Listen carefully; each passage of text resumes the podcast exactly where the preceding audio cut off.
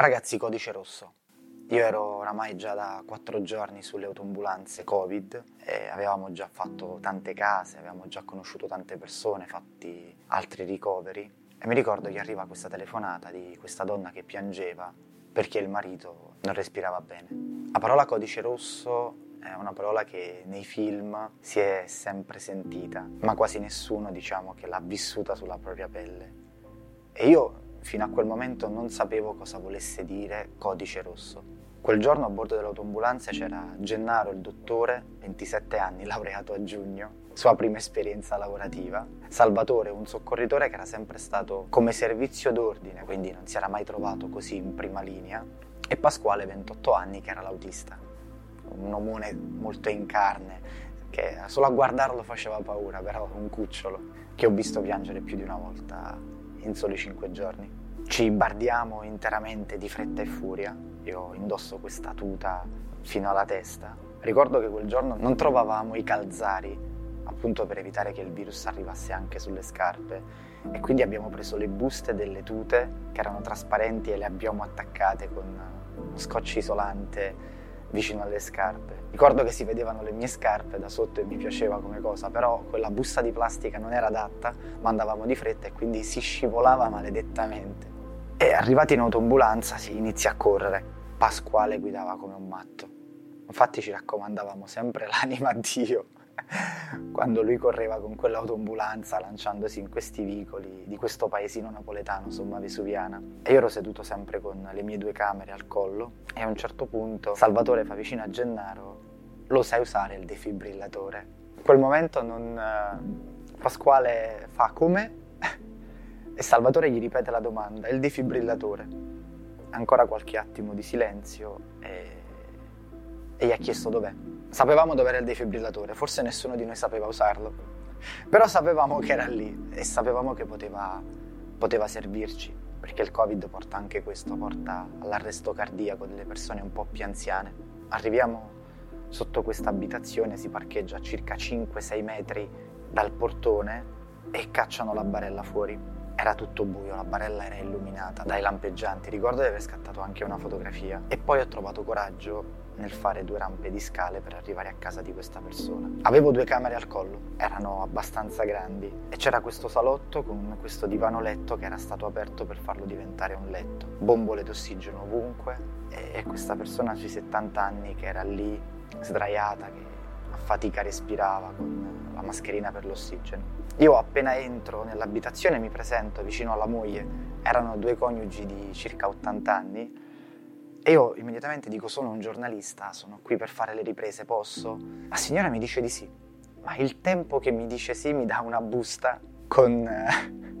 e, e me la mette proprio al collo avanti alla mia telecamera cioè, quindi come se non l'avesse proprio vista, che io avessi una camera con un, un, obiettivo enorme e mi dice qua c'è il pigiama, ci sono i pacchetti di fazzolettini, ci sono tutte le cose che gli possono servire. E le dico, senta il cellulare, non lo mette in questa busta, lo mette in una tracolla che possa tenere sempre addosso, cellulare e carica batterie, perché sapevo che erano le uniche cose che in rianimazione sarebbero entrate. Ricordo che solamente per alzarlo dal letto è stato difficilissimo per Pasquale e Salvatore, ero là con la camera. Infatti le mie fotografie non sono fatte da lontano, ma provavo a essere uno spettatore di quello che stava accadendo, provavo a non, non entrare nella scena, non ci tenevo troppo a stare troppo vicino, mi sentivo inutile. O meglio, non è che mi sentivo inutile, ero inutile.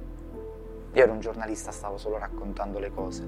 Pasquale, l'autista, era giù, che era già pronto, c'era la barella, che non riusciva a salire in quelle scale perché le scale erano troppo strette. E poi c'erano i due, il dottore e il paramedico.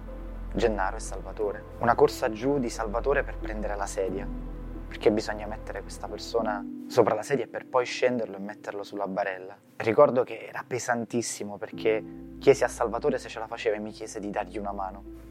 Ma poi le scale erano troppo strette e quindi a me diedero in mano una bombola d'ossigeno che avevamo preso dentro l'autoambulanza e io con la telecamera nella mano destra e nella mano sinistra avevo il, la bombola dell'ossigeno, accompagnai la discesa di questa persona dentro la sedia, portata sulle spalle da questi due ragazzini fino all'autoambulanza.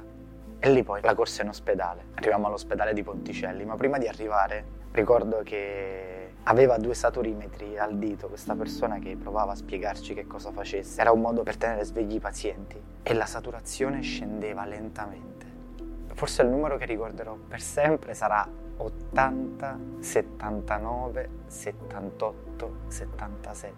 Ma scese a livelli assurdi. Allora Salvatore si alzò e aumentò l'ossigeno affinché non, non desaturasse troppo. Che quando manca l'ossigeno inizi a rincoglionirti, inizi a essere un'altra persona, inizi a non essere più presente.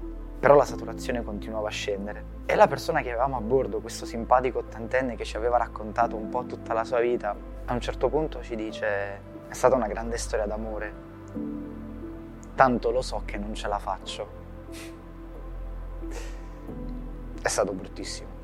È stato bruttissimo perché in quel momento era lontanissimo l'ospedale, cioè 15 minuti in autoambulanza con una persona che sta desaturando è davvero tanto. Sono interminabili quei minuti. Salvatore diceva vorresti fare qualcosa per farla volare quell'autoambulanza. Io direi vorrei fare qualcosa per teletrasportarla. E a un certo punto questa persona che era lì sulla barella, che era tra dormiveglia perché la saturazione si abbassava, alza la mano per guardarsi la saturazione. E Salvatore che aveva una mano dietro la sua testa che tremava, gli tremava quella mano, muoveva le dita come se fosse un pianista, toglie quella mano da dietro e gliela mette sopra la mano, proprio gliela, gliela chiude non deve vedere quella saturazione, non deve assolutamente vederla, non, non, può vederla perché se la vede è peggio, non deve rendersi conto di quello che sta accadendo in quel momento. È stato uno dei pazienti, uno dei cinque pazienti che ho avuto l'onore e l'onere di accompagnare in ospedale con questi ragazzi, tutti con meno di 30 anni, che in quel momento si ritrovavano ad affrontare un'emergenza che non sapevano nemmeno loro. Gennaro si è ritrovato il suo primo paziente morto così. Direi così no, Ricordo che la famiglia non accettò di farlo ricoverare la sera prima e quando poi arrivammo sul posto quest'altra persona non ce l'aveva fatta. Meno di 24 ore prima era lì, era vivo, rispondeva. 24 ore dopo non c'era più. Mi ricordo che Pasquale provò a convincere la famiglia a dire portiamolo in ospedale. La famiglia, uno dei figli, disse, disse io sono uno dei tanti figli, non posso decidere solo io, ma mio padre se deve morire deve morire qui. Quando tornammo la seconda volta e dovemmo solamente constatare che lui non c'era più. Non ebbi il coraggio di alzare una telecamera, di, di fare nulla. Li posai entrambi all'interno dell'autoambulanza, ma ricordo il viaggio di ritorno. Pasquale, l'autista, questo omone grandissimo, era incazzato nero. Cioè se la prendeva con se stesso. E dicevo, ma perché non, non hai scelto tu? E lui si diceva, magari non sono riuscito a convincerli. Magari moriva in ospedale fra 3-4 giorni, non lo so, però ci abbiamo provato e non ce l'abbiamo fatta. E forse ho sbagliato io non riuscire a dare alle persone quella sicurezza che noi paramedici dovremmo dare. E quello è stato uno dei miei primi viaggi con loro. E lì capì l'onore che stavo avendo in quel momento a stare raccontando la loro storia, anche se per pochi giorni. Di ricoveri ne abbiamo, ne abbiamo fatti tanti ma ce ne sta uno che non dimenticherò mai. Era domenica pomeriggio, arrivammo in questa abitazione in cui c'erano un po' tutti i parenti come se fosse la domenica di Natale. Io non entrai nell'abitazione, c'erano troppe persone e soprattutto fuori arrivarono i curiosi con i cellulari che urlavano dobbiamo sapere cosa succede. No, non dovete sapere che cosa succede, non è la vostra abitazione, non è casa vostra e c'è una persona che sta male. Con le vostre dirette, con i vostri cellulari, magari fate sapere a qualcuno che un suo parente sta male e glielo fate sapere attraverso un video sui social. È una cosa orribile. E mi ricordo che quando lui uscì da questa abitazione c'era un nipotino che piangeva, c'era la moglie e c'era la figlia che era bardata come noi, cioè quindi aveva questa tuta di biocontenimento. Io pensavo fosse un'operatrice che stesse aiutando questo vecchietto di 82 anni e invece era la figlia che voleva stare vicino al padre. Appena messo sulla barella, questo vecchietto era veramente su un altro pianeta. Però ricordo che si rese conto di quello che stava accadendo e del dolore che stava causando lui alla sua famiglia. E in quel momento, nonostante lui avesse il Covid, stesse desaturando, disse: Mi portate due caramelle perché tengo la bocca brutta. Mi portate due caramelle, ho la bocca brutta ma lui aveva il covid, non sentiva nessun sapore. Penso che in quel momento lui l'abbia fatto per far capire ai parenti che magari stesse bene, che non era così grave come si immaginava. E da lì iniziamo un'altra corsa in autoambulanza. La situazione sembrava molto più tranquilla.